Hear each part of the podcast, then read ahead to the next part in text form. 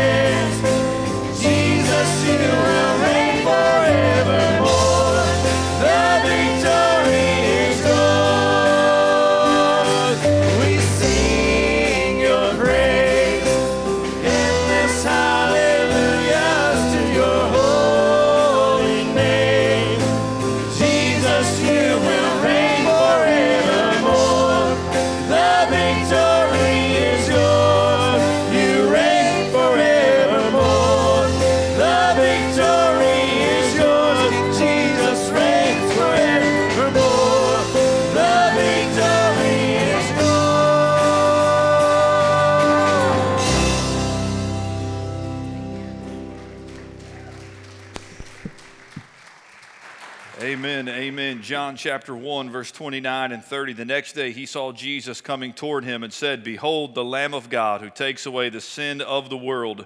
This is he of whom I said, After me comes a man who ranks before me because he was before me.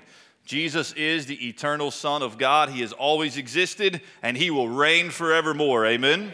Amen. Amen. Would you remain standing and welcome those around you?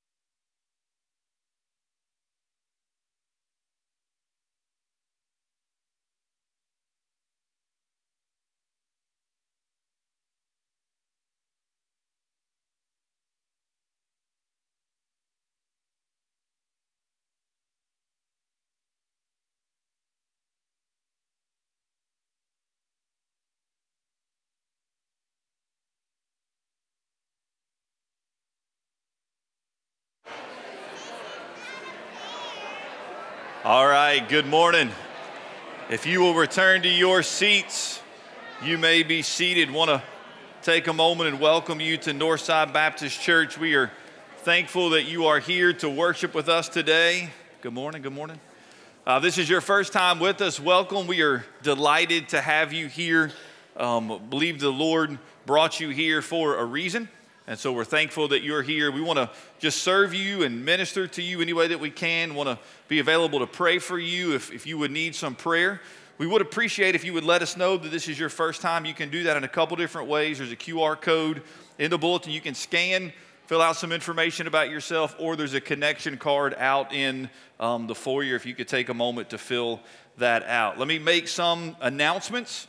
Uh, we are observing the Lord's Supper this morning, if you did not notice that. So, always, as it says in 1 Corinthians, right, let a, let a man examine himself. We want to examine our hearts before we partake of this. And so, be preparing your hearts as we worship for that. Um, we have a Parents' Night Out event that's coming up right now. We're in need of volunteers. So, volunteers, youth, you included, sign up back there on the Connect board. And then um, in the next week, we'll open that up for parents to be able to sign up their kids. But we need volunteers to be able to do those to be a blessing to our um, to our parents, our families, who not all of them have family in the area who can watch their kids. This is a huge blessing. So if you're willing to help, please sign up. Bridging the Gap, we did this last year. Um, they serve over, last year was almost 1,200 families, people for a Thanksgiving lunch. And so last year we asked you to bring green beans. This year they've asked us to do green beans and corn.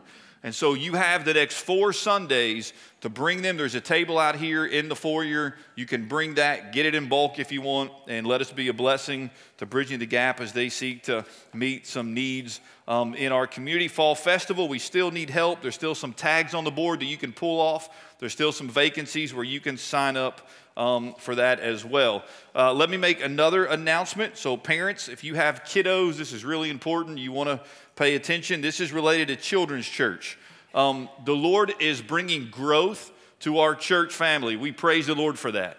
Um, but with that growth comes, we got to figure some things out. And so our children's church has grown to 30, 35 kids down that hallway. So typically, the way we've been doing it, it was pre K three and four in one class, kindergarten first and second in another. Starting this morning, we're going to change that we can change it again going forward, but we're going to try this. It's now going to be pre K 3, 4, and kindergarten, and then first and second.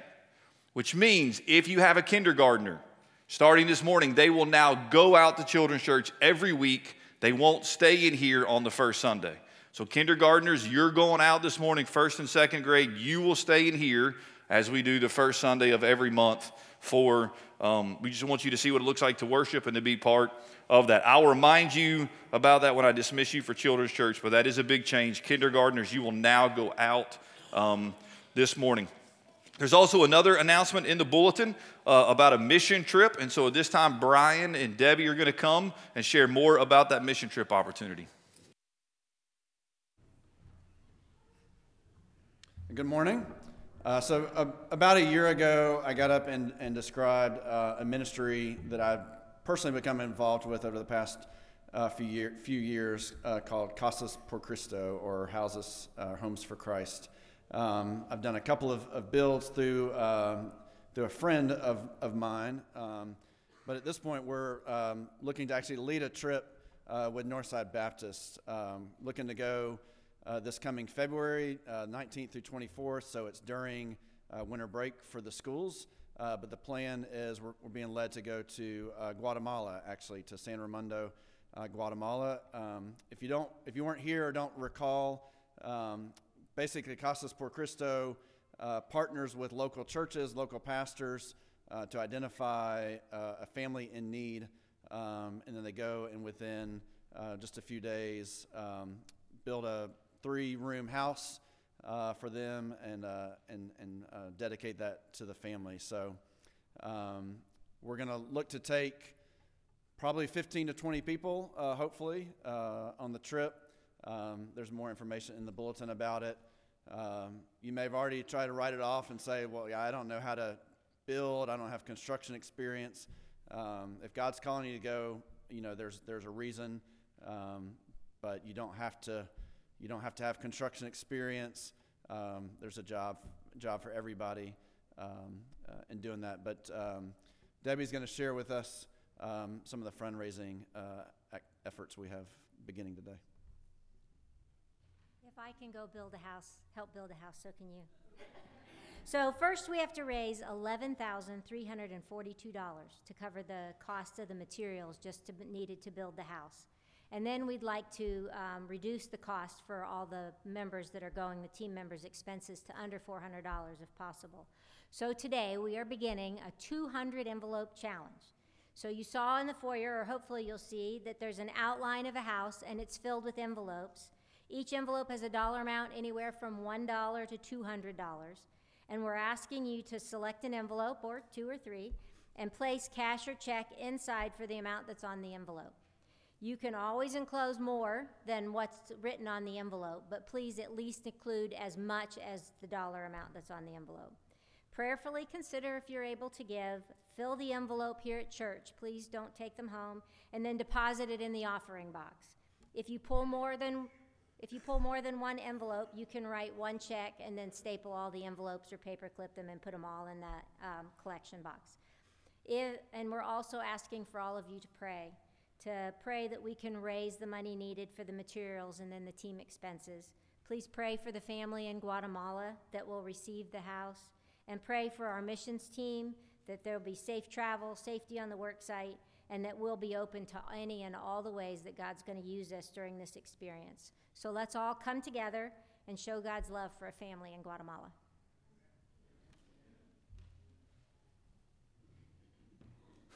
So that's right out here when you walk out to the foyer, just kind of look to the left and you'll see it there. Um, we're having a lunch after church, so today's a great time while you're standing in line to look at it, grab an envelope, um, write out that check, put, put it in there. We're also, the plan is Debbie's going to make a, a miniature version of that and we're going to have it at the fall festival and we're going to take it out to the upward fields as well to try to get some others who are not part of the church but hey this sounds exciting we want to through you all be able to impact a, a couple and um, hopefully share the gospel with them. And so we're also going to do that as well. So it's a really cool opportunity uh, to do that. So let's go to the Lord in prayer, and then we'll continue to worship by singing Nothing But the Blood. Lord God, we come to you.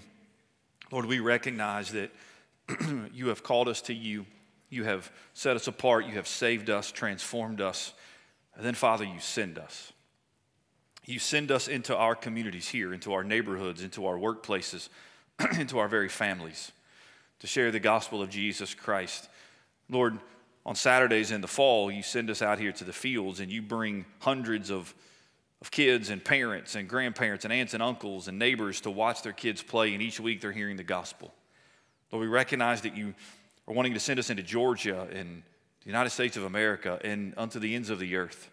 So, Lord, this is an opportunity through Casas Por Cristo for us to be able to go in and, and meet some physical immediate needs. Lord, each of us in this room know the value and the importance of a roof over our head, of having a place, Lord, to call home. And this team that's going to go in February is going to have an opportunity to meet that physical need. But Lord, what I, what I love most about this is it's they're partnering with a pastor in a local church who are seeking to either help people in their own church or seeking to do this to people for the people in the community, Lord, just to share the love of Jesus Christ with them. Lord, go before this team. Lord, as they have opportunities to share the gospel with maybe this family or maybe neighbors or other avenues, Lord, begin preparing hearts. And may we as a church come alongside and help, whether that's $1 or $195. Or, Lord, if you lead us to give even beyond that. Lord, what I love about this is each of us can participate. Everyone in this room can pitch in somehow, even if it's in a small way, but all of that adds up in a significant way. And Lord, we know this is all because of the blood of Jesus Christ. Apart, Jesus, from your death, burial, and resurrection, everyone in this room has no hope, and we have no hope to offer a lost, dying world. But as Peter says, and we will see over the next several months, we have been born again to a living hope. Everything changes through the resurrection of Jesus Christ. Therefore, we have hope and we go and we share this hope with people who are living in a hostile world, a broken world, a dead world where it is set apart from you.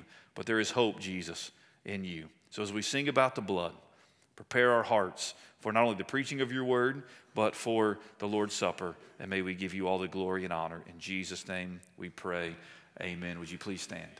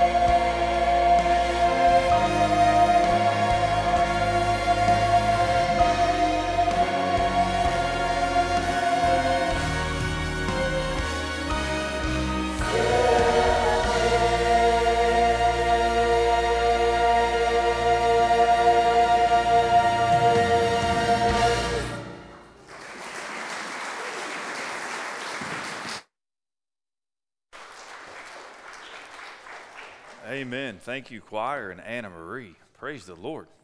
All right, at this time, three, four year olds, and kindergartners, you're going to make your way to Children's Church. First and second grade, you remain in here. Everyone else would please take their copy of God's Word and turn to the book or the letter of First Peter. The letter of First Peter as we begin a new series looking at the book of First Peter. Now, as we were working our way through Esther, I, I, didn't do what I normally do, what is my normal practice, and that is when we read God's word, we stand in honor of that word. We were looking at big chunks of Esther, and I didn't always read it up front, and so we did not do that. But as we get back into First Peter, that will be our practice. So I'm just going to read verses 1 and 2. Um, we're just going to look at verse 1 this morning in an introduction uh, to this letter because we need to lay some, some groundwork. But would you please stand in honor of the reading of God's word as I read verses 1 and 2 from the letter of First Peter? This is the word of the Lord. Peter an apostle of Jesus Christ, to those who are elect exiles of the dispersion, in Pontus, Galatia, Cappadocia, Asia, and Bithynia, according to the foreknowledge of God the Father, in the sanctification of the Spirit, for obedience to Jesus Christ, and for sprinkling with his blood, may grace and peace be multiplied to you. You may be seated. I've entitled this sermon series, as you can see here on the screen Exiles, a living hope in a hostile world. Exiles, a living hope in a hostile world. As we're going to see this morning, you and I, the recipients of 1 Peter, they're exiles. And we are living in a world that is hostile, that is not our home. And so there is a, a yearning within all of our hearts to be home to be home. Even when you go on vacation, you love that vacation, but at some point, every single one of us, for some of you it's a day, for some of you, you could be gone a month, but at some point, you're ready to go home. We just want to be home. But when I talk about a yearning within our hearts to be home, I'm talking about something far greater than just an earthly home. I'm talking about our eternal home for brothers and sisters in Christ to be in heaven, the new heavens, the new earth, primarily to be with Jesus. Just think about the number of songs that we sing about heaven. Consider two secular songs Knocking on Heaven's Door or Stairway to Heaven. Consider our hymns. And man, I so want to sing these, but I won't. Soon and very soon, right? When we all get to heaven, when the roll is called up yonder I'll be there. Right? We love singing about heaven. Consider praise songs. Chris Tomlin has a song called I'm Going Home. Mercy Me sings a song that's on my playlist that, that I love almost, called Almost Home.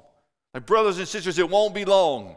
Right? We're almost home. Phil Wickham has a song called Hymn of Heaven. It says, There will be a day when all bow before him. Big Daddy Weave sings a song, Heaven Changes Everything. CityAlight, I'll quote from this song at the end of the message, sings a song called On That Day. And the one that we're all the most familiar with, Mercy Me, sings a song, I Can Only Imagine. Like what that day will be like. We long for Jesus to return. We long to be home with him. But for now, we live here. And we live in a world that is not our home. We live in a world of sin, of death, of pain, of suffering, and persecution. We live in a world that has always been, since Christ came, and he speaks of this, hostile to Jesus.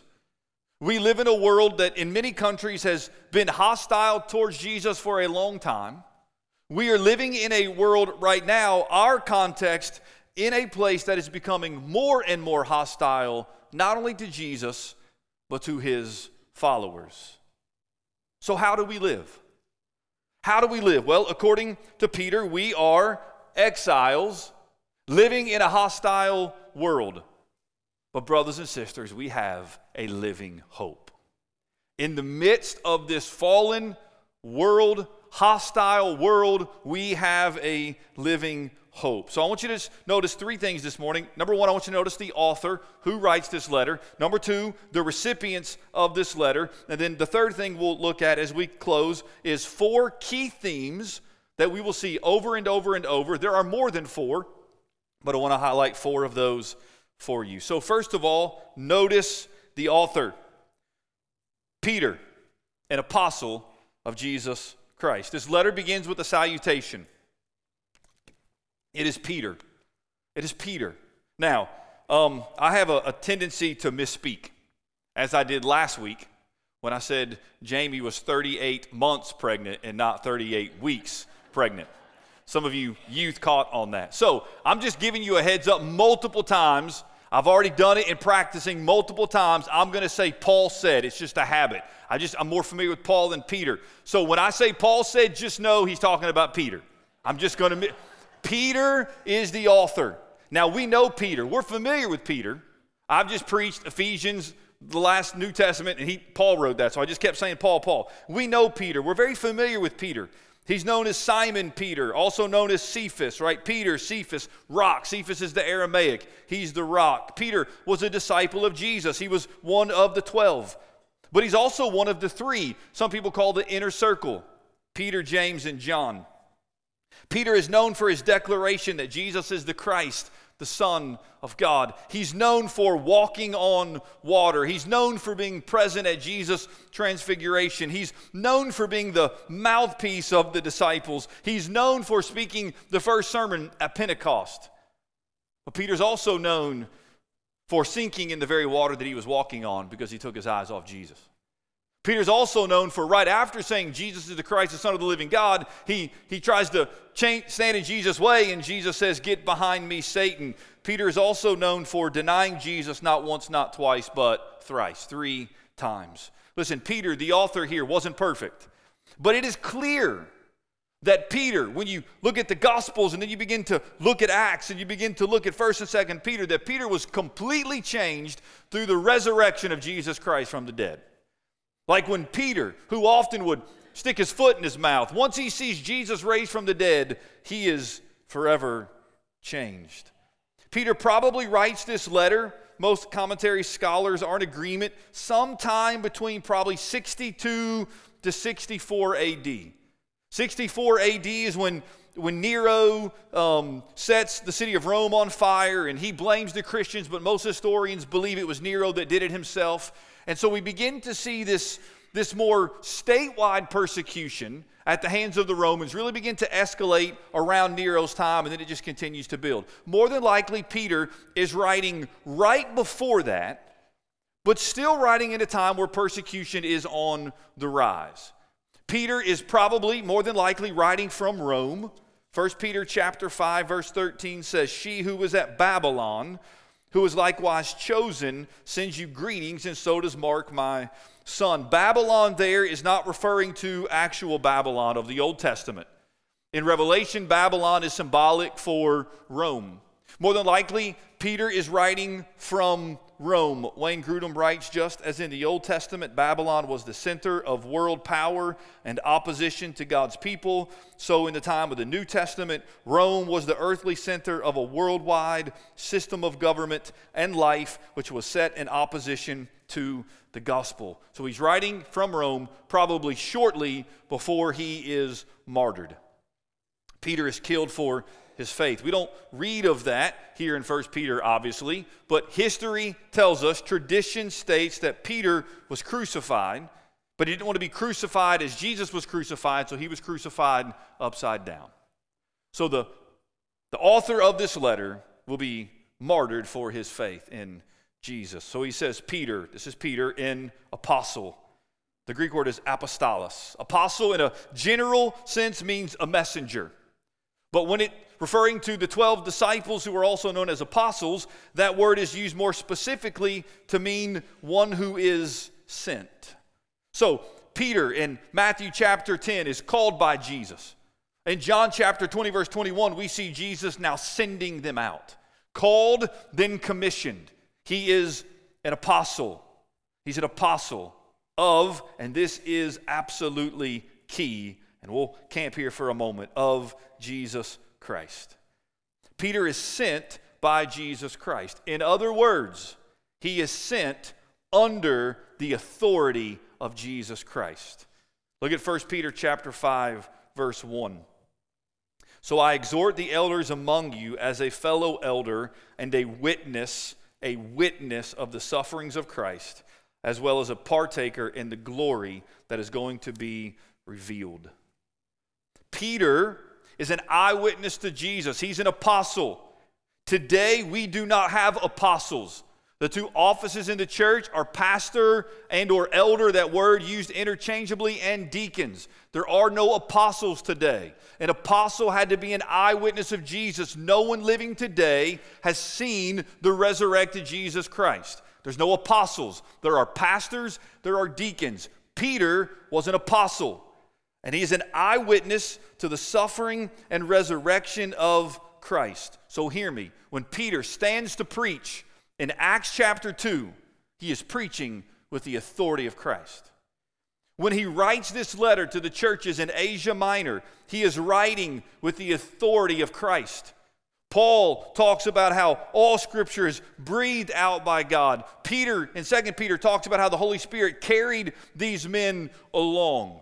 This is the word of God. Look what Peter says in 1 Peter chapter 1, 24 and 25.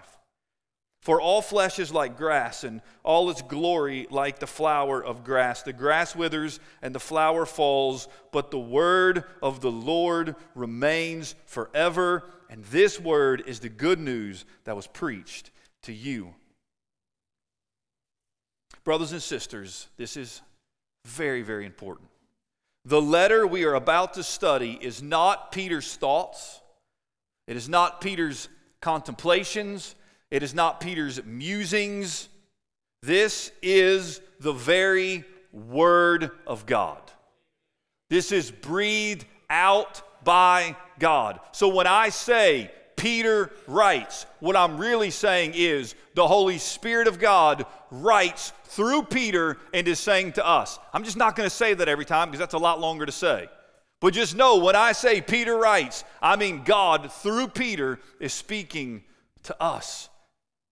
So we better, brothers and sisters, listen clearly to what God has to say in this letter. This is Peter, an apostle of Jesus Christ.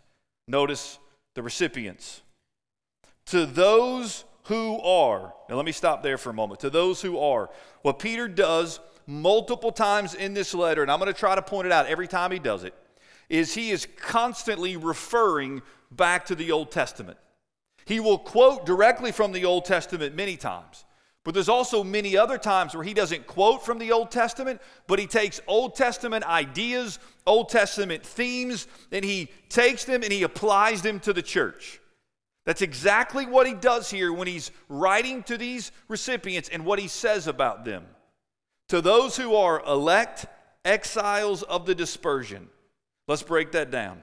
He's writing to Jewish and Gentile Christians and he says to those who are elect, the Greek word is eklektos. We'll pick up on this idea next week when he talks about the foreknowledge of God. He is saying to them, You are chosen by God. Now, listen, that is a very Old Testament idea because the people of God, Israel, were chosen by God. Listen to Deuteronomy chapter 7, verse 6. For you are a people holy to the Lord your God. The Lord your God has chosen you to be a people for his treasured possession. Right? So so God in the Old Testament chooses Israel. Why? Not because they were better than the other nations or because they were more righteous, right? He just God sets his affection upon Israel and he chooses them. And so now Peter takes that language and he applies it to his readers who make up the church of Jesus Christ. And he is saying to them, Listen, you are the chosen people of God. You are set apart. You are chosen. God has set his affections upon you. You are elect, chosen exiles. 1 Peter chapter 2 verse 11 Beloved, I urge you as sojourners and exiles to abstain from the passions of the flesh, which wage war against your soul. He says sojourners and exiles. And here in verse 1, it says elect exiles. This word uh, can be translated many different ways. Your translation may word it differently. They all basically have the same idea exiles, sojourners, pilgrims, aliens, foreigners. It basically means you are a temporary resident.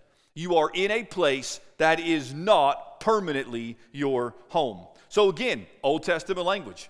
Go back to the Old Testament. God makes a covenant with Abraham, with Isaac, with Jacob. He brings his people out of bondage in slavery in Egypt. He promises them, as he did, to take them to the promised land. He fulfills that promise. They're in the promised land. Israel begins to grow. God is blessing. And then over time, Israel, because of their idolatry, because of their sin, God brings in, right? The northern kingdom, Israel is taken into captivity first. Then the southern kingdom, they're taken into captivity. We're coming out of Esther. What were Esther and Mordecai? They were exiles. They're in Persia, but that's not their home. They were in Jerusalem. But because of these other nations, they're literally yanked from their home, living in a place that is not their home. They were exiles. Now, he writes of the church here in 1 Peter, those receiving this letter, he says, You are exiles. And I don't think that means in a physical sense. Some of them maybe were in Jerusalem, and as, and, and, and as the Roman persecution begins to rise, maybe they have to leave Jerusalem. But I think here he's not talking physically, I think he's speaking spiritually. That those he's writing to need to understand they are exiles. In other words, this is not their home. They don't belong where they are. You and I do not belong here.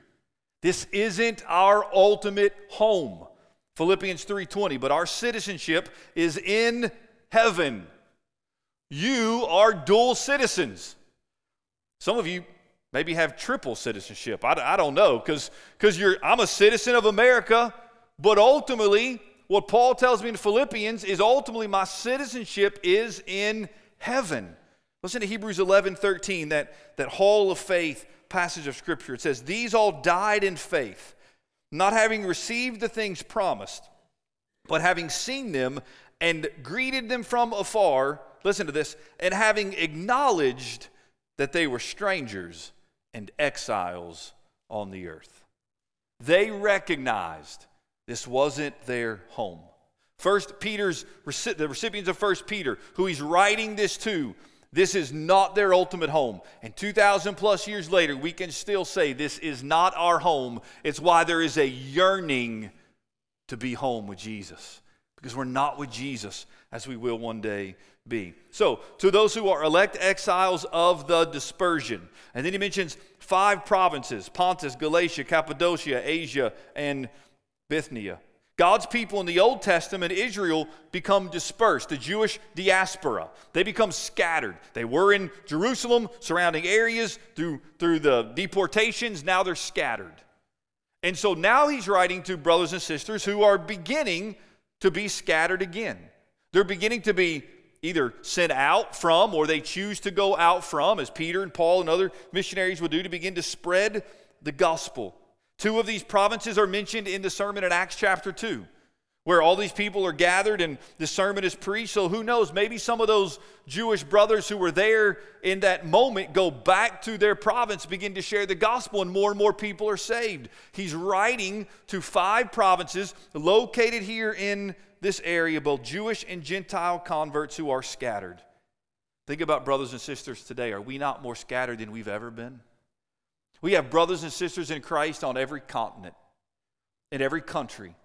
Now, in some, like Japan, it's minimal, not a lot of believers, but we're scattered, taking the gospel of Jesus Christ to the ends of the earth.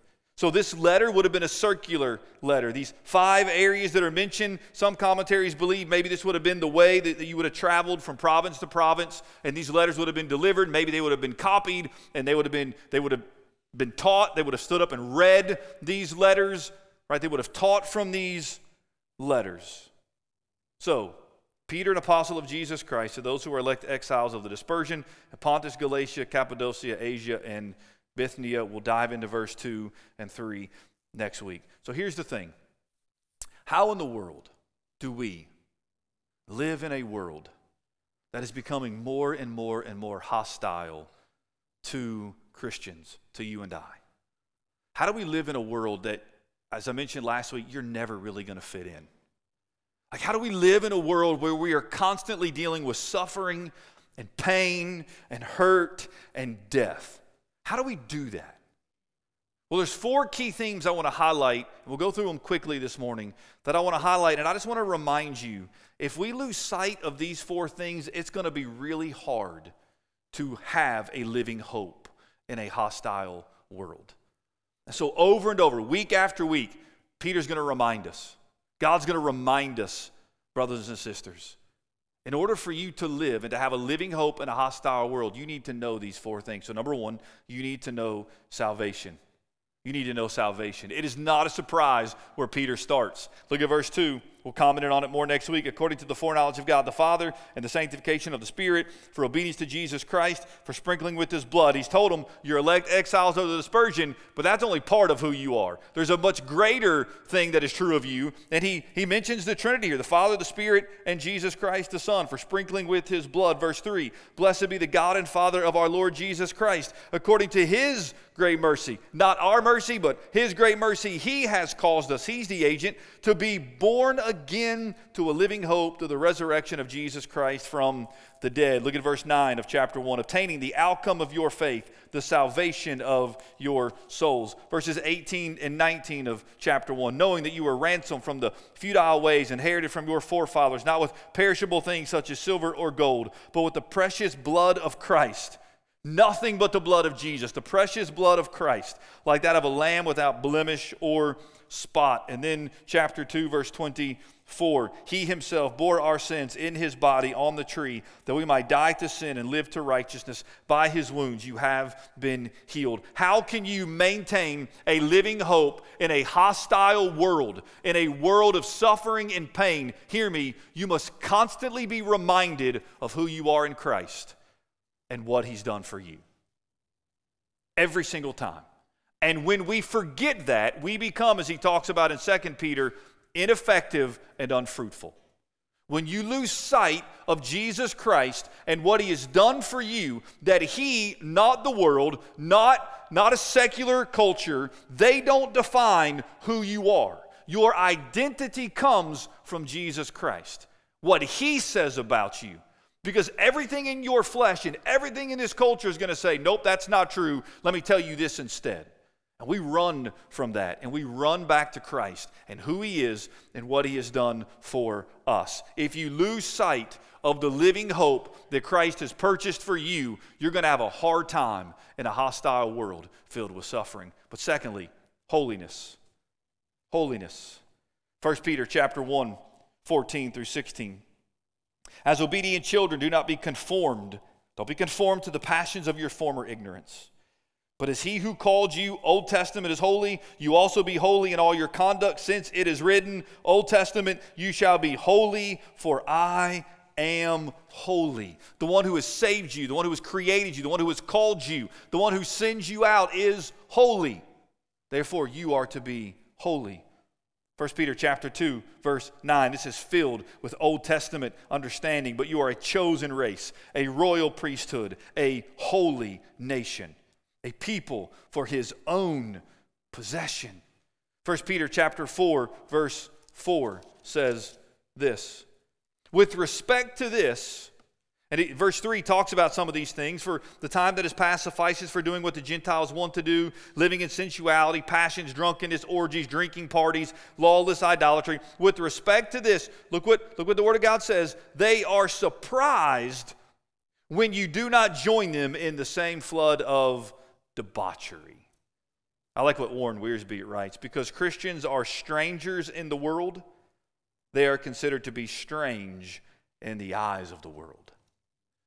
Listen, the only way that you're going to survive in a hostile world is you've got to live differently. But understand, when you live differently, not only are they surprised when you don't live like them, But Peter goes on to say in that same verse, they malign you. But, but hear me, when you understand who Christ is, what he has done for you, through verse 2, the sanctification in the Spirit, you are changed. You're no longer the same. You think differently, live differently, like believe differently. And when you think, live, and believe differently than the world in which you live, guess what? They're going to think you're strange. In the famous words of DC Talk, you're a Jesus freak.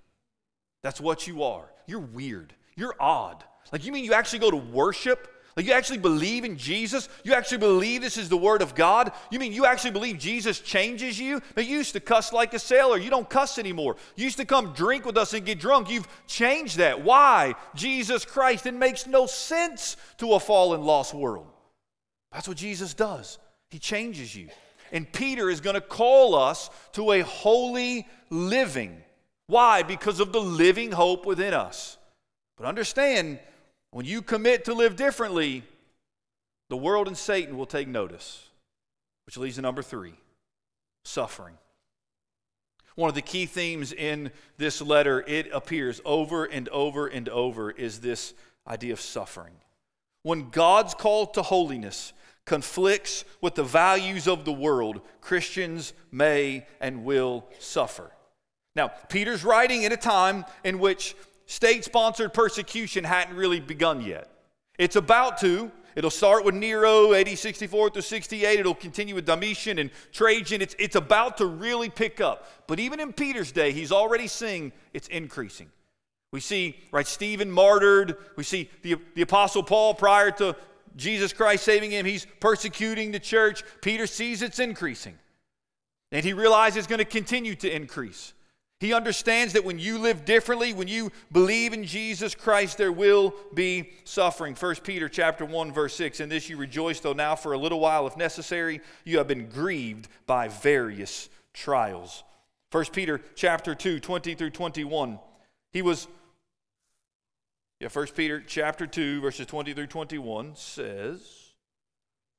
For what credit is it if when you sin and are beaten for it you endure, but if when you do good and suffer for it you endure, this is a precious this is a gracious thing in the sight of God. For to this you have been called, because Christ also suffered for you, leaving you an example so that you might follow in his steps. 1 Peter chapter 4 verse 12. Beloved, do not be surprised at the fiery trial when it comes upon you to test you as though something strange were happening to you. Listen to John 15 verse 19. These are straight from the words of Jesus. If you were of the world, the world would love you as its own. But because you are not of the world, but I chose you out of the world, therefore the world hates you. And right before that in verse 18, he says, If the world hates you, know that it has hated me before it hated you. You and I, by God's grace and his providence, whatever it may be, have never really experienced persecution the way the early church experienced it and the way many brothers and sisters around the world have experienced it. But that day is coming. If our country continues in the way that it is going, the hostility towards Christians is already rising. It's only going to get worse. It's only going to ramp up. And you and I will begin to actually, for the first time, now we've experienced it maybe in pockets. Maybe you've had a, a, a, a coworker mock you for your faith. We've, we've seen it. It's here in some places, but as far as more of a government wide, statewide persecution, if our country continues, it's coming. So listen to me. In a hostile world, you have the opportunity to bear witness. Not only in persecution, but just in suffering cancer, the death of a child, the losing of a job. You have an opportunity in those moments of suffering to bear witness that through a life lived in obedience to Jesus Christ and a life dependent upon Jesus and suffering. Like, not only does the world say, hey, you don't live like me, but when you suffer and handle it differently, the world says, listen, you don't respond like me. If that had happened to me, I'd be distraught. I would have no hope. I couldn't live. Opportunity for witness. To say, hey, listen, if I didn't have Jesus Christ, I couldn't do this either. If I didn't have Jesus Christ, I'd be a mess. The only reason I can stand, the only reason I still have faith, the only reason I'm enduring is because of my Savior, Jesus Christ. Man, can I tell you about my Savior? You have an opportunity to witness in the midst of that suffering. There's going to be a lot of suffering we're going to see in 1 Peter. And lastly, perseverance. Perseverance. Not only do we have an opportunity to bear witness, but you and I may also have opportunities for spiritual warfare. There will, in fact, be opportunities for spiritual warfare. So 1 Peter chapter 4 verse 19 says, "Therefore, let those who suffer according to God's will entrust their souls to a faithful creator while doing good." So when you suffer, at the hands of somebody, but God can use all things for His glory, for your good. Right, God, you're entrusting your soul to Him. But then look at 1 Peter chapter 5, 6 through 11. Humble yourselves, therefore, under the mighty hand of God, so that at the proper time He may exalt you, casting all your anxieties on Him because He cares for you. Be sober minded, be watchful. Your adversary, the devil, prowls around like a roaring lion, seeking someone to devour. That's spiritual warfare. Resist him, firm in your faith, knowing that the same kinds of sufferings are being experienced by your brotherhood throughout the world. And after you have suffered a little while, the God of all grace, who has called you to his eternal glory in Christ. If you're struggling, let me challenge you to commit this to memory. Let me read that again. And after you have suffered a little while, the God of all grace, who has called you to his eternal glory in Christ, will himself restore, confirm, strengthen, and establish you. To him be the dominion forever and ever. Amen. I love what Warren Wiersbe writes. This confident hope gives us the encouragement and enablement we need for daily living.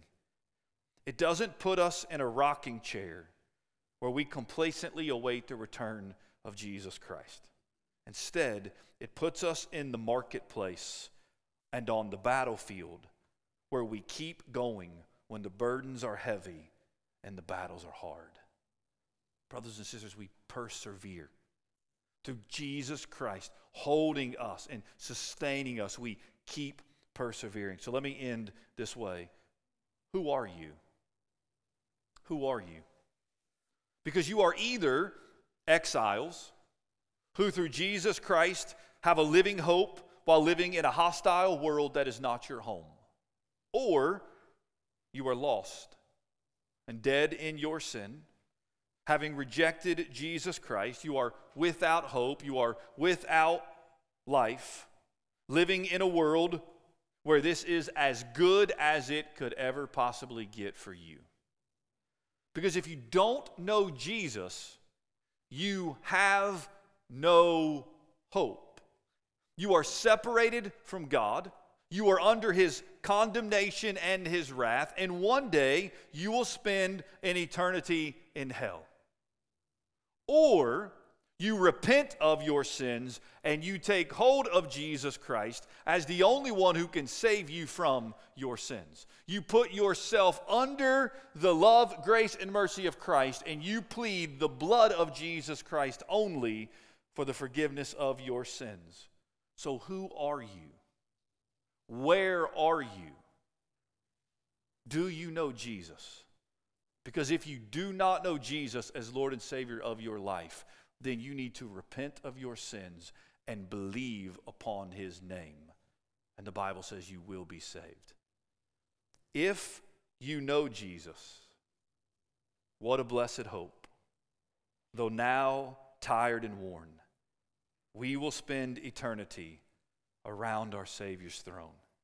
Though we grieve our losses, we grieve not in vain, for we know our crown of glory awaits beyond the grave.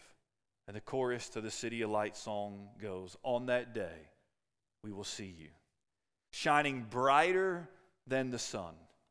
On that day, we will know you as we lift our voice as one. Till that day, we will praise you for your never ending grace, and we will keep on singing on that glorious day. Brothers and sisters, we're exiles.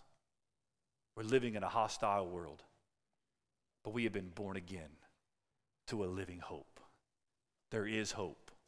Do you know that hope? Peter has so many encouraging words for us. And I pray that you'll just dive in and study and let the Word of God just speak to you as we work our way through this incredible letter. Let's go to the Lord in prayer. Father, we confess that apart from Jesus Christ, there is no hope. Lord, we also confess that even through that hope in Jesus Christ, this world is still hard. There is pain, there is suffering. We see the effects of sin in our hearts and in our lives. Apart from Jesus, we're dead, separated from you, Jesus. And it's in this world in which we live. Jesus, you could immediately, the moment we give our heart to you, you could take us out of this world and bring us into your presence. But Lord, you leave us here. You send us out with the living hope of Jesus Christ. That in the midst of suffering and pain and hardship, and even in the face of persecution, we can still raise a hallelujah. We can still praise the name of our good, almighty God. Thank you for the living hope. Thank you for rescuing us from our sins. As we eat of this bread and drink of this cup in just a moment, we humble ourselves. Examine our hearts, O oh Lord, for any sin that remains. And we trust in you. Give us the strength we need, Lord, to stand in a hostile world for the glory and the fame of Jesus Christ, our Lord and Savior, the Son of God. Encourage us, strengthen us, Lord, we pray. In Jesus' name, amen. Would you stand? Let's worship together. I'll be at the front if you have a decision or you need to come and pray.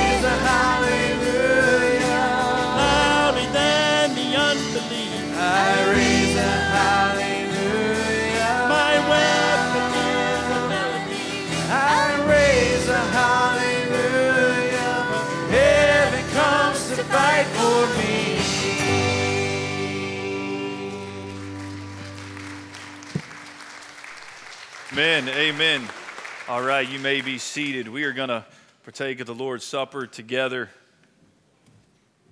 Now, what a fitting song to sing after the message this morning. So, if our deacons will come forward and take your place up here, four of you on each side. While they're coming, let me just remind you of, of kind of how we do this here, because I know every church does it a little bit um, differently, but uh, we'll pass out the elements together. And uh, we'll do them at the same time. Remember, the cups are double stacked, the bread and juice are in there together, double stacked. And if you'll just take that and hold on to it, once everybody has received it, the deacons come forward, then we'll, Pastor Gary and I will lead you uh, in that. Let me just encourage you that if you have never given your life to Jesus, that He is not Lord and Savior of your life, you never repented of your sins or believed upon His name, that you would just let the, the, the cup pass before you. Um, that you would, you would abstain. And, and while we're doing this, if you would just seek the Lord and maybe ask Him to be Lord and Savior of your life. Um, so let me, let me pray, and then we'll pass out um, the elements together.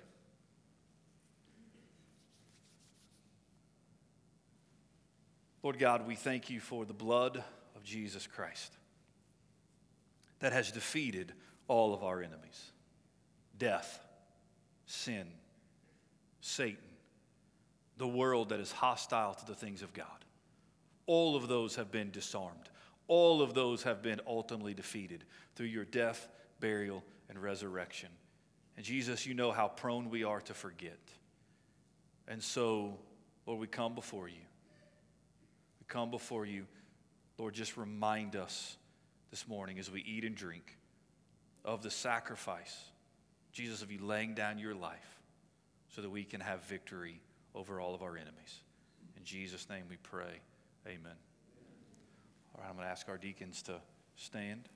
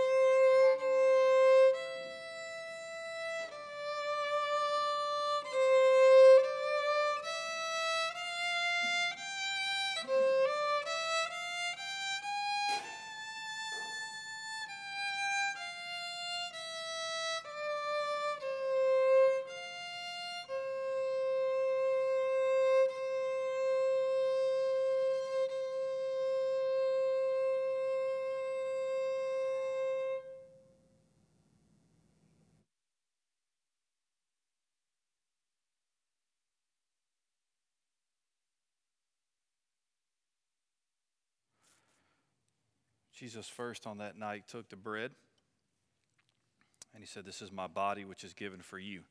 Do this in remembrance of me.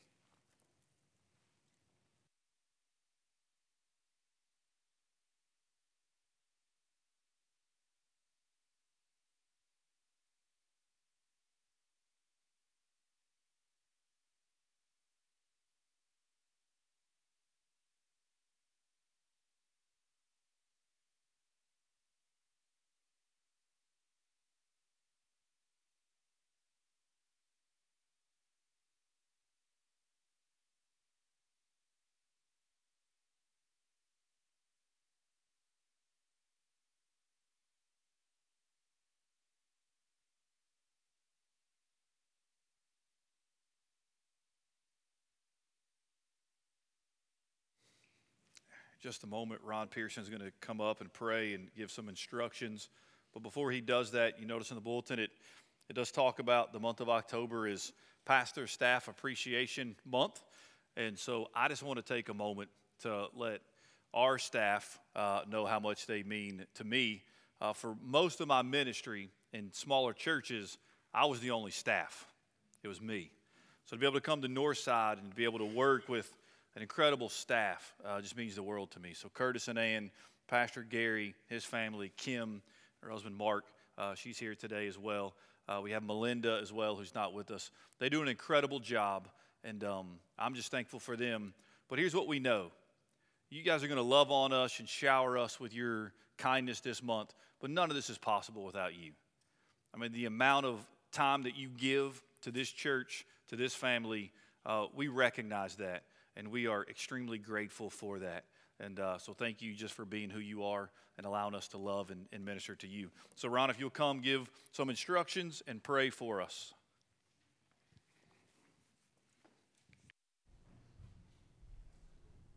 Uh, since it is a Pastor Appreciation Month, we'll be dealing with this all month.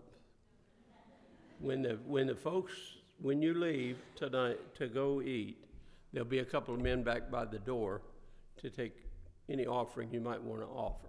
We'll do that the rest of the month. The other thing we want to remember is there's some of you might be new today. You've never been here before. If this is your first time, the lunch is for you. We're not taking up money at the door for you to have to pay. You're free, you're in. And we'd like you to stay and get to know us a little better. Our, our hope is is that we can convey to the entire staff of this church what you mean to us. We feel deeply blessed to have each one of you. And we just want to say thank you. So after we after I've prayed, we'll we'll in fact, why don't you guys get up and go to lunch first? Gary, take yours. Curtis, Kim. We'll let them be first in line, and then we'll pray for them as they go. Join me in a word of prayer. Thank you, Father, for today. Thank you for the word that we've heard, the time we've spent in Bible study, the time we've spent in, in prayer and in praise and in hearing the message. Thank you for the opportunity to be a part of this family of faith. Father, we recognize that everything is said is done because of who you are and what you're to, what you mean to us. You've brought us into your family and loved us and care for us every day. So we thank you for that. Father, help us to understand those that don't know you. Help us as we leave here after all the sh- blessings that you shower on us, all the opportunities that you give us to be loved upon, that we'll go out and do the same. That we'll share this with the lost world, that we'll accept them for who they are and who they could be. Father, thank you for our staff, for those that help and volunteer and keep this place going. And most of all, thank you for the love of Jesus Christ. We thank you in Jesus' name. Amen. Hmm?